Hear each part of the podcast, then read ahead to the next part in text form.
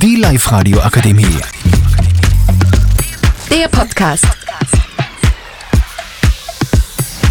Herzlich willkommen, liebe Zuhörer und Zuhörerinnen. Ich bin Jonas und neben mir sitzt Tobias und wir möchten heute über den Vorfall mit Novak Djokovic, der in Australien ohne die Einreisebestimmungen eingereist ist, reden. Liebe Marco und liebe Fabian, was ist Ihre Meinung zu diesem Vorfall? Da der berühmte Tennisspieler aber eingereist ist und die Einreisebestimmungen nicht erfüllt hat, da er nicht geimpft ist, ähm, gab es einen großen Vorfall wegen Probleme. Die Live-Radio Akademie. Der Podcast.